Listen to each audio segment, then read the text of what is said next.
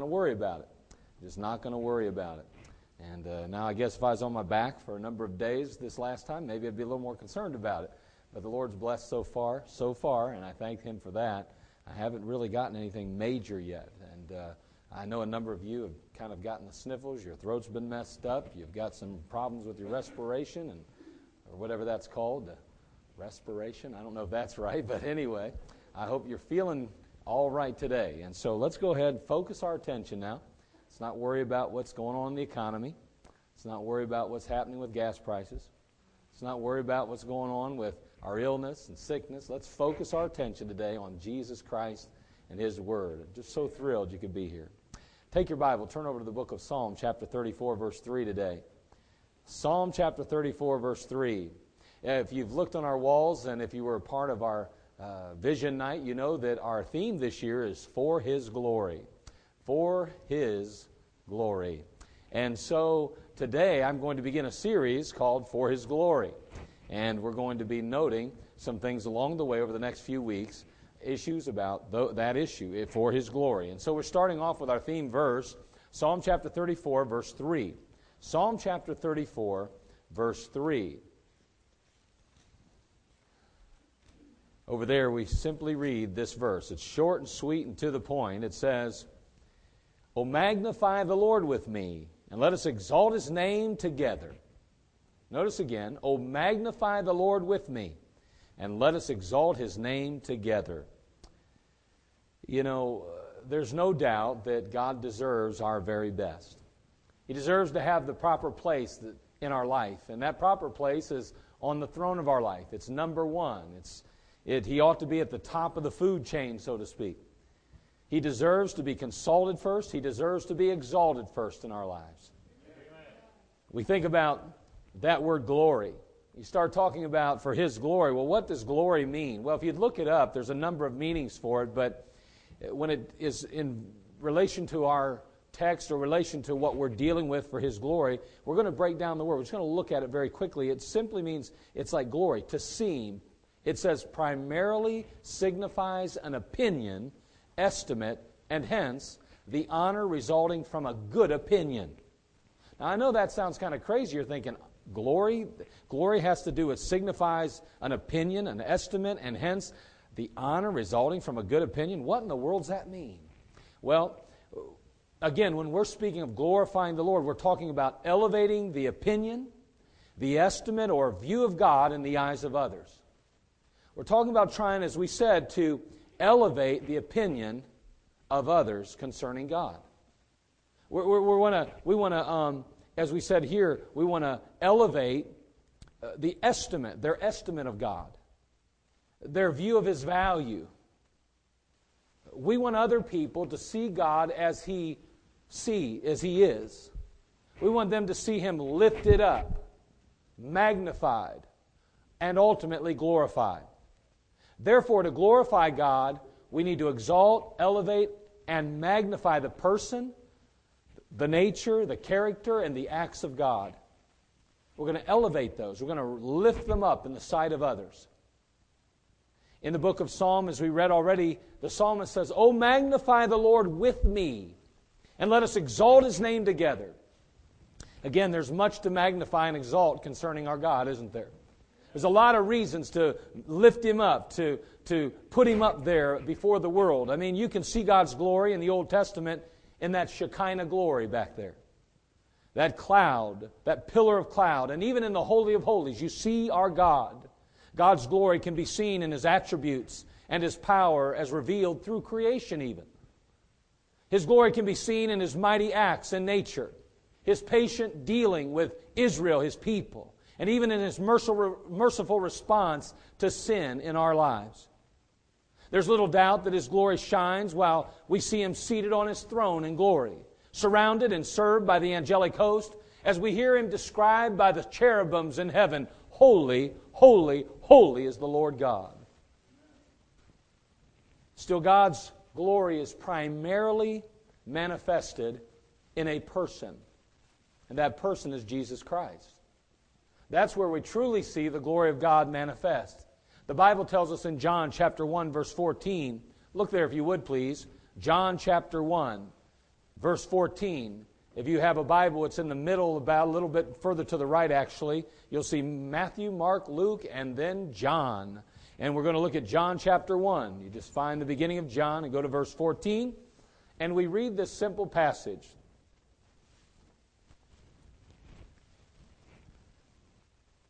We're told there in the book of John, in chapter 1, verse 14, and the Word was made flesh and dwelt among us, and we beheld his glory.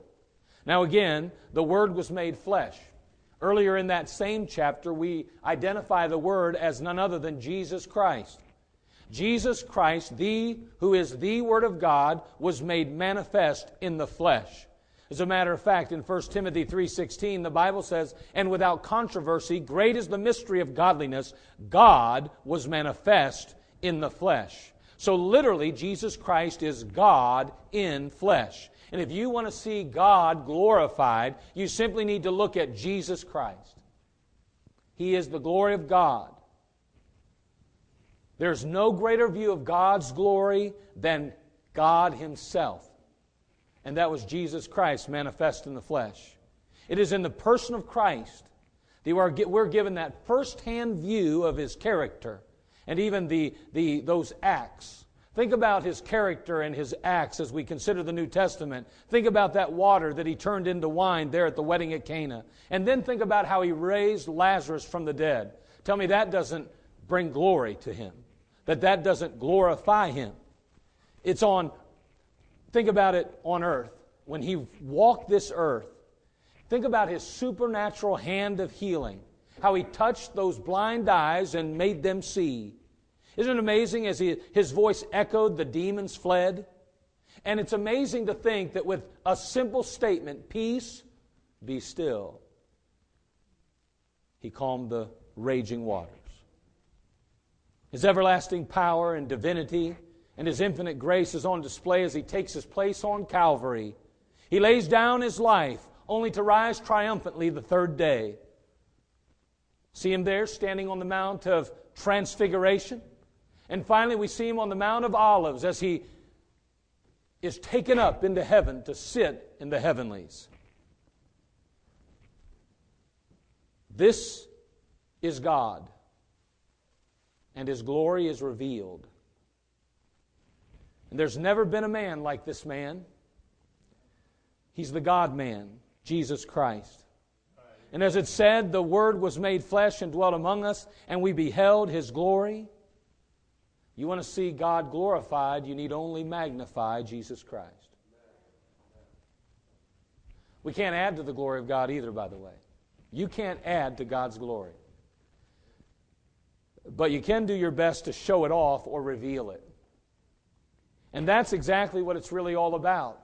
That's what the psalmist is saying when he says, Oh, magnify the Lord with me, and let us exalt his name together. He's saying, We're going to do everything for his glory. For his glory. And so, as we kick off this series, I want to share three thoughts today concerning his glory. And I just want to try to encourage you and help you a little bit as we prepare for this series. And then we're going to look at specific ways along our journey that we can glorify Him. But today, we want to just kind of start this off by way of summary. So let's have a word of prayer, and we're going to begin looking at this issue of for His glory. Father, we thank you for all you've done for us. Help us, Lord, this morning. Lord, we need you. We ask for your leadership. Now, Father, fill me and let me be your mouthpiece. Be with your people. There's nothing that I can do, Lord, to encourage them eternally.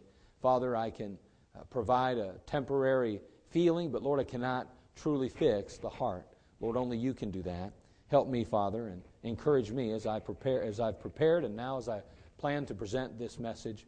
May it be to your glory, for your honor. Well, thank you as you do your perfect work in our imperfect lives. In Christ's name we pray. Amen. So, as we think about this thought of for His glory, I want to share three things about it.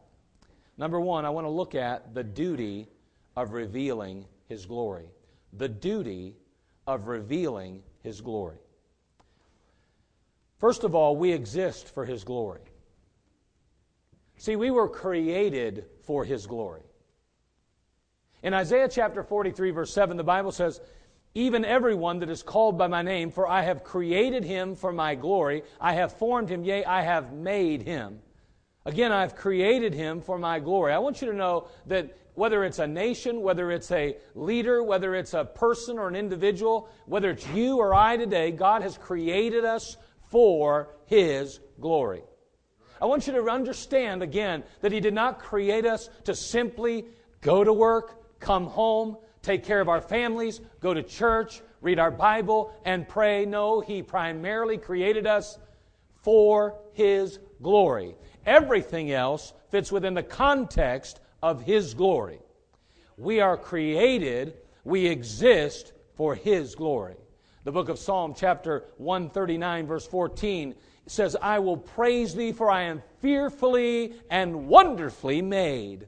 Marvelous are thy works, and that my soul knoweth right well. Boy, the psalmist says, I know one thing. I've been fearfully and wonderfully made. But I want you to realize you haven't been made, psalmist, simply so that you can go out and indulge in the lust of your flesh and to do whatever f- pleases you. You were created for one purpose and one purpose only, and that was to bring glory to the God who created you.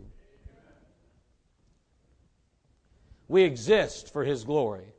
But not only that, we live for His glory. We're to live for His glory. Not only were we created for it, but God intends that we live for His glory. In 1 Corinthians 10:31, the Bible says, "Whether therefore ye eat or drink or whatsoever ye do, do all to the glory of God." That's pretty simple, isn't it? What he's saying is this when you sit down at that meal and you take a bite of food, if you, when you lift up that glass to your lips and take a drink of that water or whatever it might be you're drinking or whatever it is that you happen to be doing at that time, he says, You do it all. You do it all. You do it all for his glory. You don't do it just to simply drink that water or to drink that elixir. You don't do it just to take food into your body. You don't do it just because it's something to do. You do it for His glory. Man, I'm telling you what, if we could get through our, our minds and in our hearts the reality that everything we do, everything we say, everything that we take into our body, touch with our hands, and do go with our feet, everything is to be done for His glory. All of a sudden, that may change what we hold in our hands. That may change what we let in through our eye gate. That may affect what we permit in our ears. That may change what it is that we do when we really realize that everything we do, say, think, feel, touch, taste should be to His glory. We're to live for his glory. Matthew 5 16 says, Let your light so shine before men that they may see your good works and glorify your Father which is in heaven.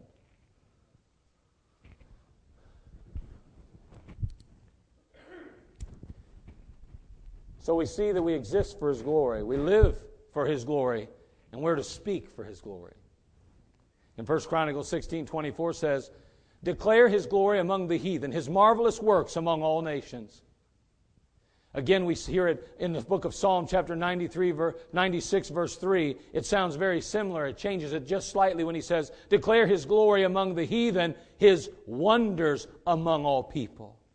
Boy, the Lord has so many wonderful works and He is so marvelous. And He says, Listen, with that tongue of yours that I have put in your mouth, don't you dare allow it to have cursing come forth. Instead, it ought to be praise and glory for me. Amen.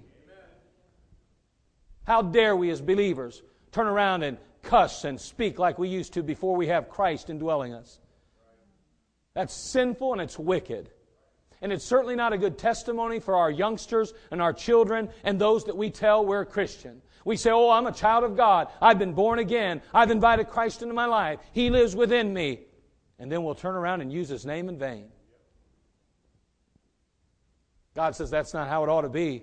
I didn't create you so that you could use the language of this world. I created you so that you could glorify me with that tongue I put in your mouth. We exist for His glory. We live for His glory, and we're to speak for His glory. And you know, it's interesting to me, too, that God makes it perfectly clear that He will not share His glory with anyone or anything. He says, Man, that glory that belongs to me, it is mine and mine alone. Nobody, nobody, nobody gets it but me. And you say, well, that's pretty selfish. That doesn't seem very kind of him. It seems he ought to share it and let the wealth be spread around a little bit. No, God don't believe in that wealth being spread around like that. He says that glory is all mine because I created all things. As a matter of fact, he goes on to say over in the book of Isaiah 42 8, I am the Lord, that is my name, and my glory will I not give to any other, excuse me, to another, neither my praise to graven images. Again, he says, And my glory will I not give to another, neither my praise to a graven image. God says, No, that's my praise. No, that's my glory. And let me tell you, as a child of God, you shouldn't be giving glory to anybody but Him. I'm not saying you can't tell your wife or your husband how much, uh, how special they are to you and how wonderful they are to you. It's not saying you can't tell your kids that they're such a blessing to you and that you truly appreciate them and love them and adore them. That's not what we're talking about. But listen, you don't put anybody or anything ahead of God and you don't give them the glory that belongs to Him because it is all His. We see the duty of revealing His glory.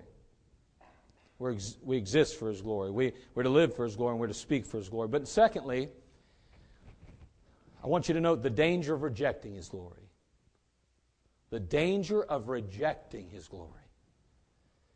There is a danger that lies ahead when you decide you're not going to recognize or acknowledge God in His glory. In Romans chapter 1, God shares the plight of those that reject Him and those that choose not to glorify him. I want you to turn to Romans chapter 1, please. We'll spend a moment. We're going to read some verses, and then I'm going to try to share just a couple of things very briefly from the passage. Notice in Romans chapter 1, verse 21.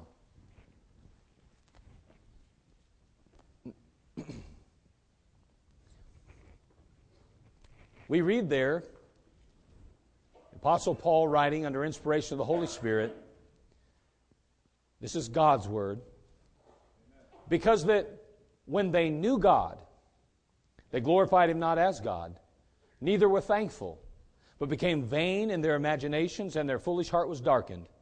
Professing themselves to be wise, they became fools, and changed the glory of the uncorruptible God into an image made like to corruptible man, and to birds, and to four footed beasts, and creeping things. Wherefore God also gave them up to uncleanness through the lust of their own hearts to dishonor their own bodies between themselves, who changed the truth of God into a lie and worshiped and served the creature more than the Creator, who is blessed forever. Amen. For this cause God gave them up unto vile affections, for even their women did change the natural use unto, uh, into that which is against nature. And likewise also the men, leaving the natural use of the woman, burned in their heart one toward another, men with men working that which is unseemly, and receiving in themselves that recompense of their error which was meet. And even as they did not like to retain God in their knowledge, God gave them over to a reprobate mind to do those things which are not convenient being filled with all unrighteousness, fornication, wickedness, covetousness, maliciousness, full of envy, murder, debate, deceit, malignity, whisperers, backbiters, haters of God, despiteful, proud, boasters, inventors of evil things, disobedient to parents, without understanding, covenant breakers, without natural affection, implacable, unmerciful, who knowing the judgment of God, that they which commit such things are worthy of death, not only do the same, but have pleasure in them that do them. I want you to see from the passage the customer who rejects his glory. Who is this man, who is this woman that rejects the glory of God? First of all, notice in verse 21, the Bible says, because that when they knew God, they glorified him not as God. What we're finding is that the person that rejects God's glory is a person who chooses to reject him. It is a choice they make. It is a decision they choose for themselves. They choose not to glorify God. It's not that they can't, it's not that they couldn't, it's that they won't. But then also, we notice something else about this particular person, at least according to the Bible. According to the Bible, not only do they choose not to glorify God or to reject His glory, but number two, they're ungrateful. Notice he says, neither were thankful. They're ungrateful. Isn't that amazing? We live in a generation of people who are ungrateful, unthankful, unappreciative. We live in a generation where we're raising up our young people, and it seems both the culture and the society seem to tell them that we owe them something. No, it seems so many people feel this sense of entitlement today. We're ungrateful for the house we live in. We're ungrateful for the wife or husband we have. We're ungrateful for the circumstance we find ourselves in. We're ungrateful for the vehicle that we have. We always want something else, somebody else, instead of what we have. We're just downright unthankful and ungrateful. If we're not careful, that's where we can end up. So we see that these who reject His glory are those that choose not to acknowledge it and they are ungrateful. But I want you to see further in verse 21. Not only does he say, neither were they thankful or were thankful, but became vain in their imaginations. And they're, eh, notice that, they're vain in their imaginations. Now, what we're dealing with is, we're dealing with a people who are vain, puffed up. They're puffed up in their pride, but they're empty in their spirit. They're vain in their imaginations. What we're finding is this is a person who is a rebel. Oh, I didn't mean a rebel like they go out and they, they, they uh, do horrible, wicked things just to do it. I'm not talking about somebody that stands in opposition to all kinds of authority. I'm talking about this kind of heart, this kind of attitude is exactly what this Adamic nature is all about. You got to understand at the very root of the Adamic nature, the very root of our sin nature is this one thought I am going to dethrone God and I'm going to put myself on that throne. I don't want God telling me what to do. I'm going to do what I want to do. That is the very root and the very nature of indwelling sin, folks. And I don't care if you're saved today or lost, you have that heart that says, I want things my way. I want it like Burger King, my way. I want to be able to tell God where I want to go, what I want to do, and who I want to be with. That is the nature of man. Oh, it's rarely that the devil has to step in and tell us to do something wrong because in our hearts we are all too ready to do it wrong. We want our way. We don't want God telling us what to do either. That's the reality of the fallen nature. And that is exactly what we deal with in the so called flesh now. These are people who have chose not to glorify God. They are ungrateful and unthankful, and they are rebels at heart. They are dethroning God, and they're assuming that throne, they're assuming the throne of their life. They want it their way. And that is exactly what they're going to get in the long run. Notice this also. Because of that, in verse 21 as well, we notice that it goes on to say, but became vain in their imaginations, and their foolish heart was darkened. They're spiritually blind. They cannot see spiritual matters. They just can't see it. Their foolish heart was darkened. Then we move to verse 22. Who is this person that rejects his glory? Well, not only are they spiritually blind, but they are prideful and arrogant. Notice, professing themselves to be wise, they became fools. They professed themselves to be wise. Wait a second, we're dealing with God now. He's the personification of wisdom in the book of Proverbs. How in the world can you and I ever think that we're more wise than God or know more than God? And yet, these in the passage have said, you know what? I do.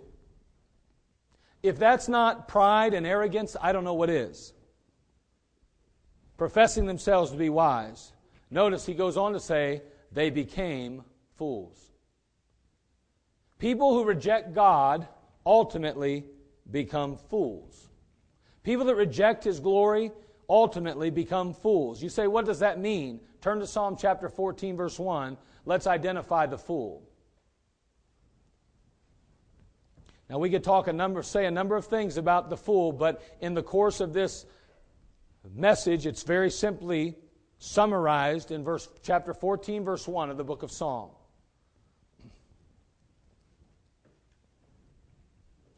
Notice the Bible says to the chief musician, a psalm of David. The fool has said in his heart, There is no God. I'm not saying that people that choose to neglect God's glory are not necessarily well educated.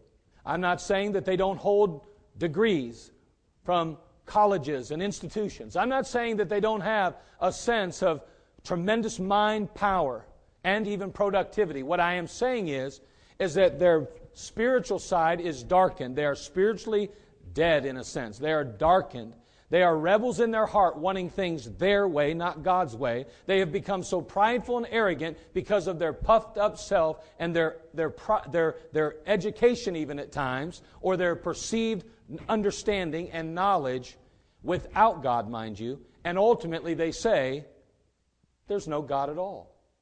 I don't know about you, but I've seen a trend in our culture toward this.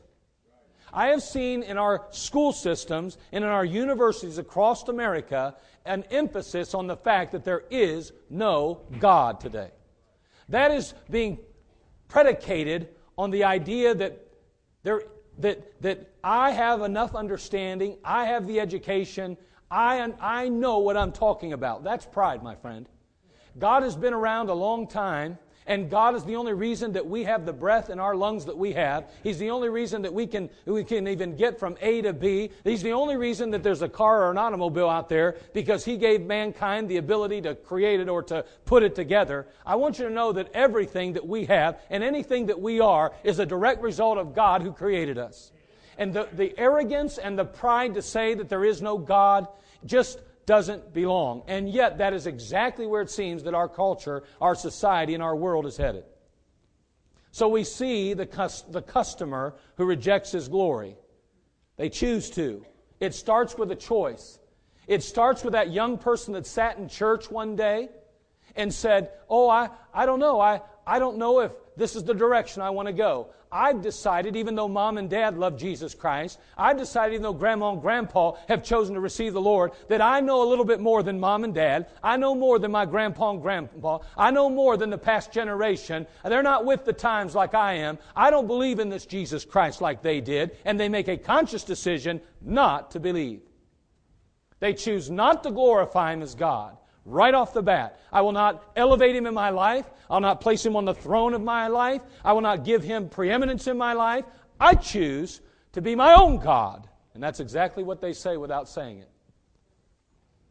And my friend, before it's over with, before it's over with, those young people walk out the door of the church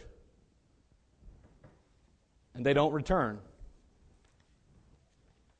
They choose not to. They become ungrateful for what their heritage. They become ungrateful for what God has done in their life. They do not give God the glory for it. They then become rebels in their heart. They become spiritually blind, prideful, and arrogant, and pretty soon they're saying there is no God at all. We see that today in our, in our culture. So there we are now, the customer.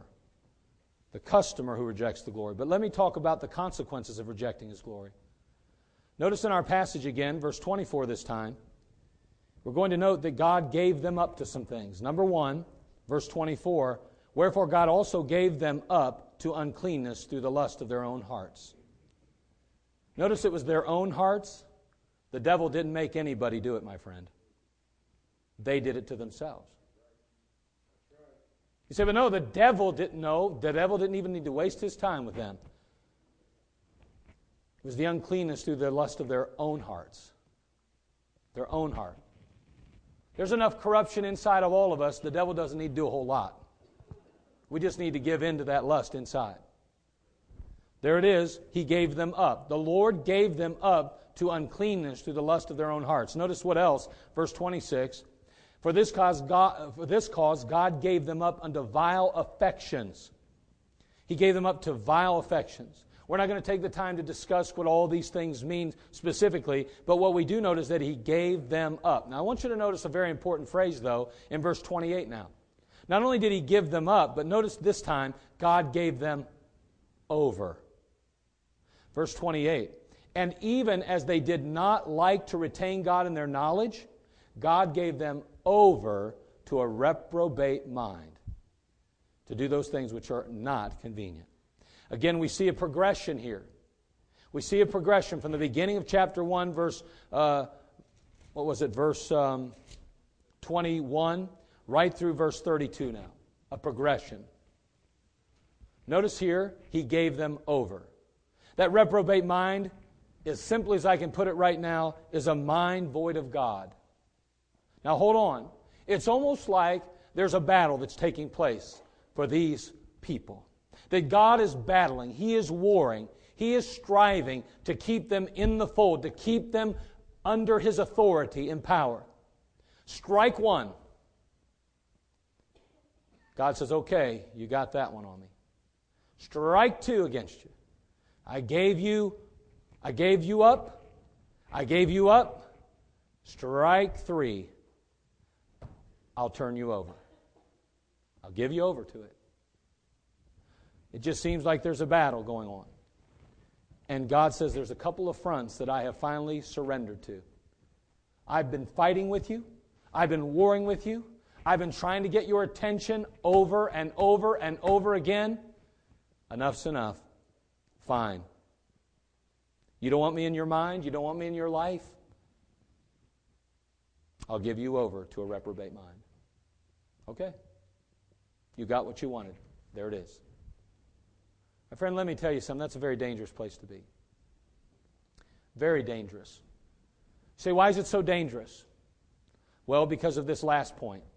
I want you to see the corruption of rejecting His glory. We notice the consequences. God gave them over, God gave them up. But I want you to see the corruption that is a result of that. Notice verse 29. We've read it already. But notice this being filled with all unrighteousness, fornication, wickedness, covetousness, maliciousness, full of envy, murder, debate, deceit, malignity, whisperers, backbiters, haters of God, despiteful, proud, boasters, inventors of evil things, disobedient to parents without understanding, covenant breakers without natural affection, implacable, unmerciful. Boy, do you see that? Do you see all those things? Now, we just read through those extremely quick, but let me tell you something those things destroy lives every day. They destroy families every day. See, what we find is we see mentally they're corrupt. Mentally corrupt. The decision has affected their mind, their view, their outlook in life, even, to the point where it has affected them. Now, not only are they mentally corrupt, but now they've become morally corrupt. If you look at the list, you'll see a number of moral, uh, moral um, issues that are, that are certainly contrary to God's word. That decision has affected their behavior. They are now godless in their behavior. And then now they're miserably corrupt so miserably corrupt that over in verse 32, the Bible says, Who knowing the judgment of God, that they which commit such things are worthy of death, not only do the same, but have pleasure in them that do them. They are miserably corrupt because now, even, their life is on a downward spiral, ultimately leading to nothing but death, both physically and ultimately spiritually, if they don't get some things settled. Folks, listen, there's no playing games with this. Either you choose to glorify God or you ultimately glorify self. You either put God on the throne of your life or you will put yourself on the throne of your life. Now, when I say that, someone says, Well, not really. I'll never put myself on the throne. Wait a second. Let me ask you something. Do you put someone be uh, ahead of God? Have you ever let someone else's opinion, ideology, or thinking affect your actions more than the Word of God? You say, well, yeah, but I didn't put myself on the throne. Maybe I made a bad decision to let them help me. No, you chose to go your own way when you knew downright that God had a right to tell you what to do. You decided to let them tell you. You made that decision, and as a result of that, you began a spiral downward. Now, you can either catch yourself before you literally start heading headfirst, headlong, and you can back up and say, Whoa, whoa, whoa, whoa, I'm not going to go there. I see where it ends up. Someone says, uh, I would never cheat on my wife. Someone says, I would never hurt someone without a cause. I would never do what that guy did. I would never do what that girl did.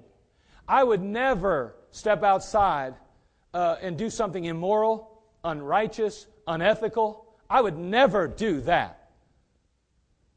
If you fail to glorify God and to put Him in His proper place in your life, Let me tell you something. Never's a long time.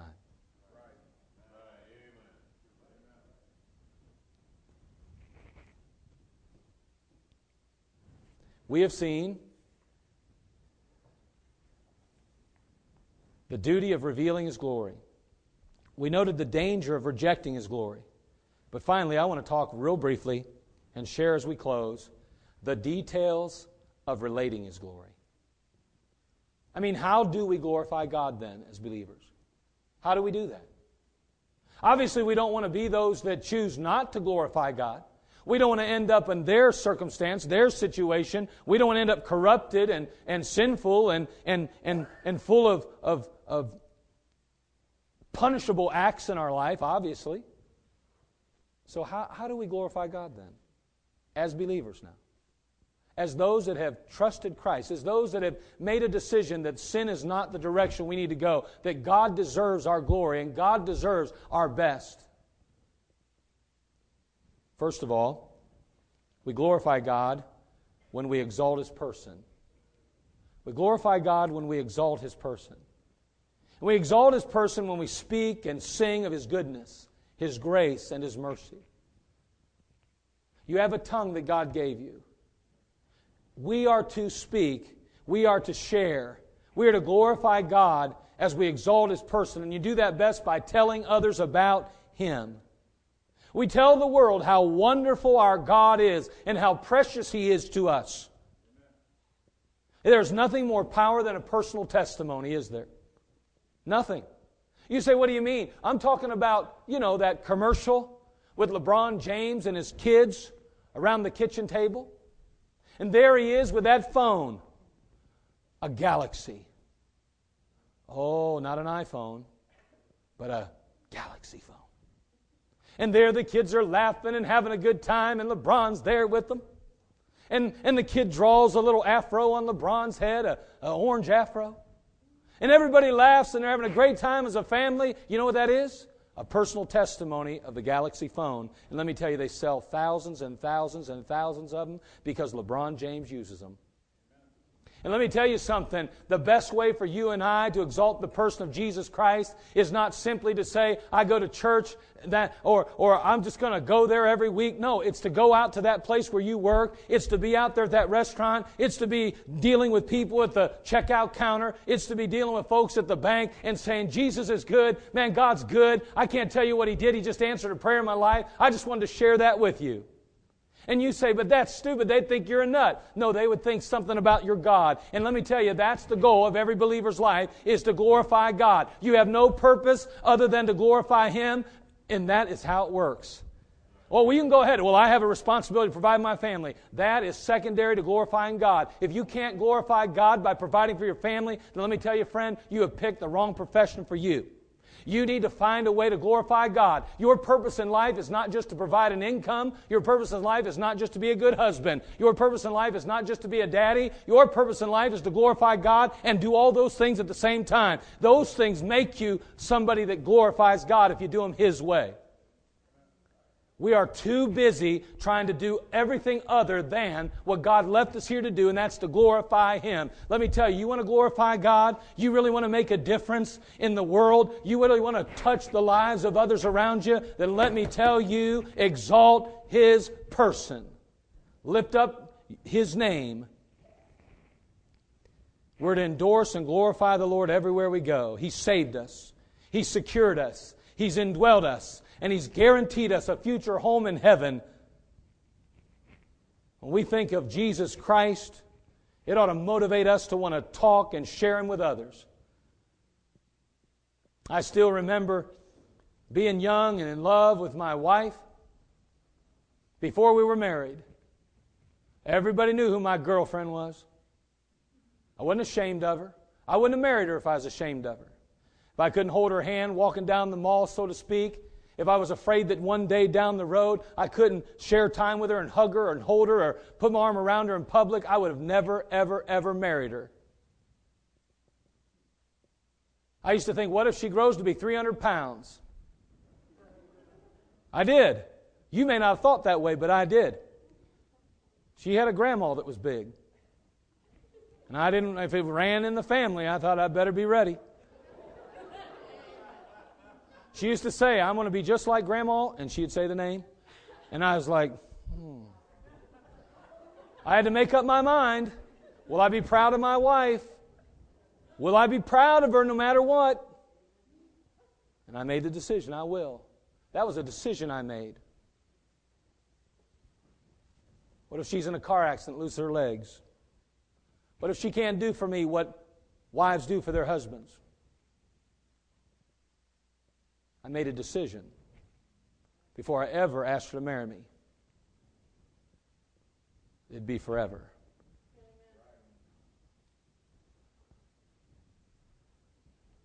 And I would tell everybody about her. Because I was in love with her. How in love are you with Jesus?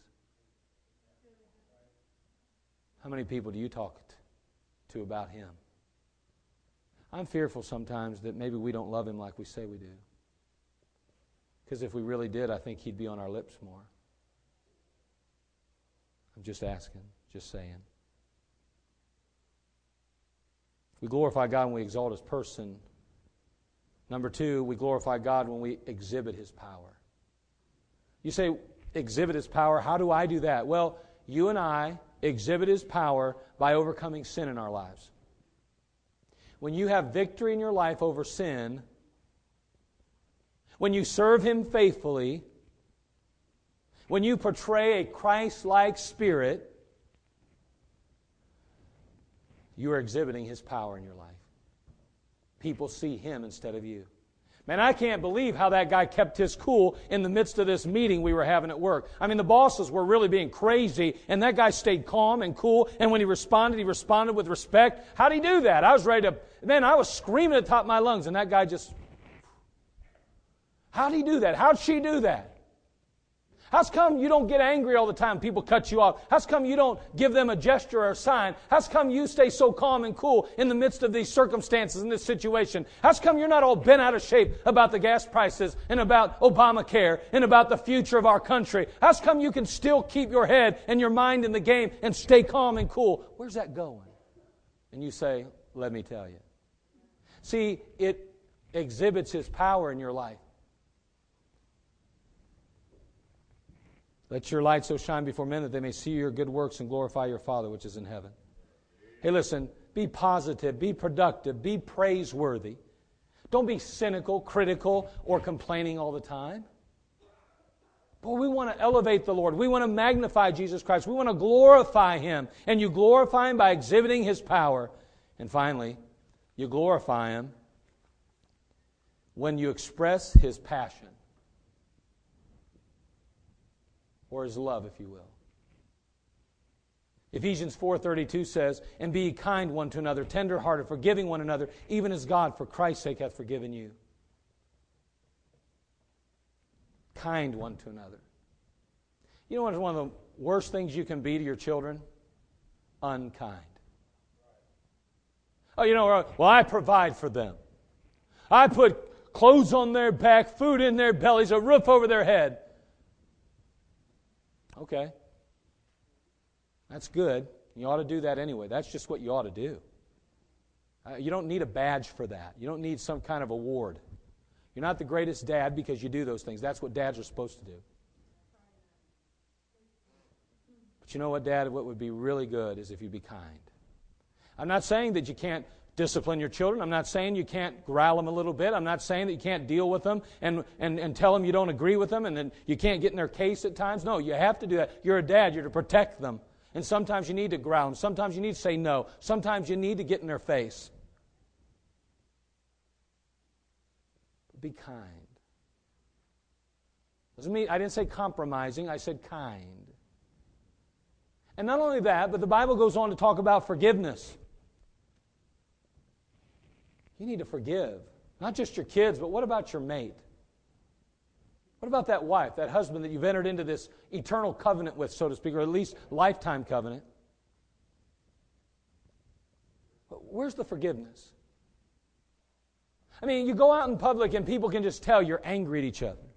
They can just tell that you're at odds with one another. Well, that's a good testament. That's glorifying God, right? No, absolutely not. But I'll tell you what does glorify God is when you walk into a room and people can tell that there's a love and an admiration between the two of you. When the love of Christ is seen in your relationships with your husband, your wife, your children, your family, your friends, your church family, when, when people in the world see that kind of love demonstrated, Christ like love, it glorifies Him because it points to Him. I'm not talking about just doing what's natural and normal and everybody can do this, everybody can do that. I'm talking about doing something that's impossible without the love of Christ coming through you. You know, loving the unlovable, loving your enemies, like Jesus said to do. You know, loving when it's impossible in the world's eyes. That's when we glorify God. So we've seen the duty of revealing His glory, the danger of rejecting His glory, and the details of relating His glory. And if I, Jesus said, if I be lifted up from the earth, I will draw all men unto me. Do you get what he's saying there? And this is so good as we close.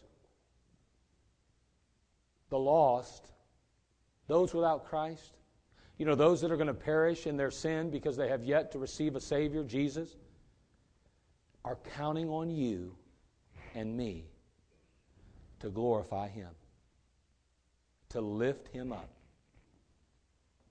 Otherwise, they'll never see him. Not only are they counting on us, but our families are counting on us. Our communities are counting on us. Our nation is counting on us. We saw what the consequences were to a life lived without glorifying God, without recognizing and acknowledging Him on the throne of our life. We saw that, and we see evidence of it in our culture and our world today. We see a downward spiral of morality that is unprecedented in our day and age. They're counting on us. Someone has to elevate Christ. Someone has to magnify God. Someone has to glorify Him or they'll never see their need. But not only that, more important than any of them, Christ is counting on us. The Lord Jesus Christ is counting on you. He created you to glorify Him. See, our theme this year for His glory is saying everything we do here at Community Baptist Temple, everything is for His glory. We're not doing it for self. We're not doing it because there's just something to do.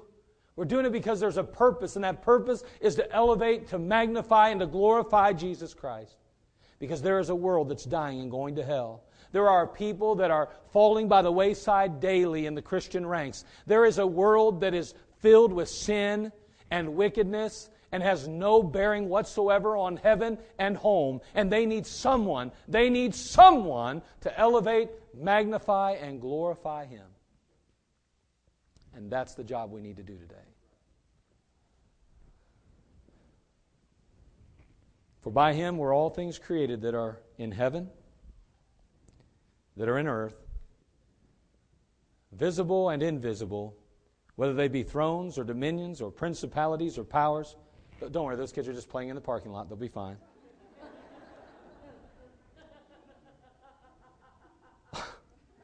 Whether they be thrones or dominions or principalities or powers. Watch, all things were created by him and for him.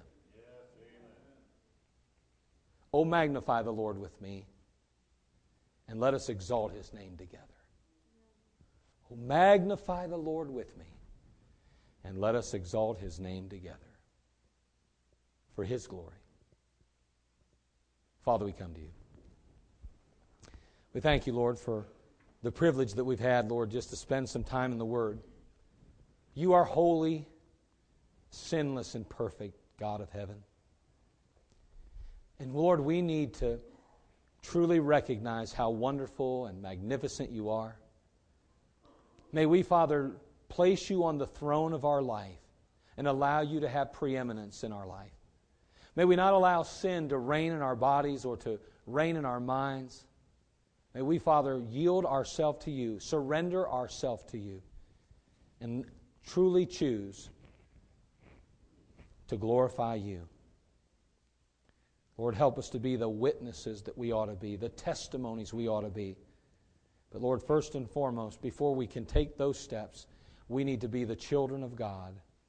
We need to have received and accepted Jesus Christ into our life.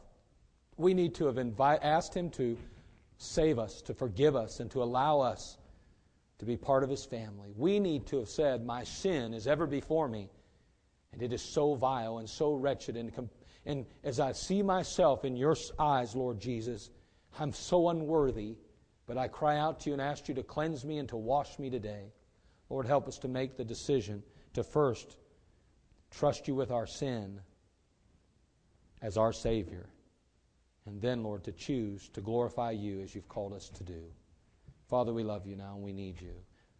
I wonder today if someone in the crowd, you don't, I'm not going to ask you to raise hands or make any decisions or do anything right off the bat, but I just wonder if anyone in the crowd would say, in their own heart of hearts, I do not know for sure my sin has been washed away. I can't say there's been a time a place when I truly recognize that my sin was so wretched and so vile in the sight of God.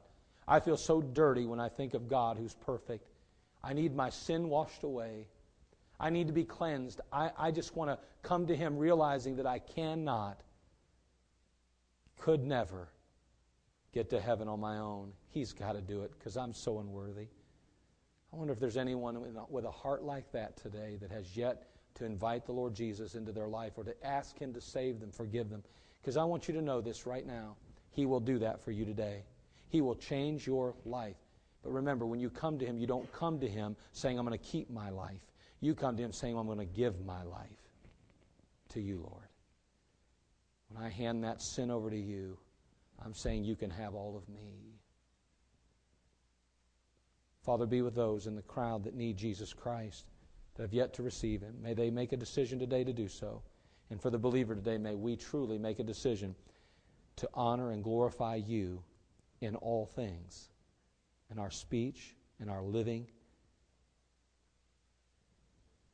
and in everything we say and do. Father, help us, we pray in Christ's name. Amen. Let's all stand to our feet, every head bowed, every eye closed as the pianist begins to play.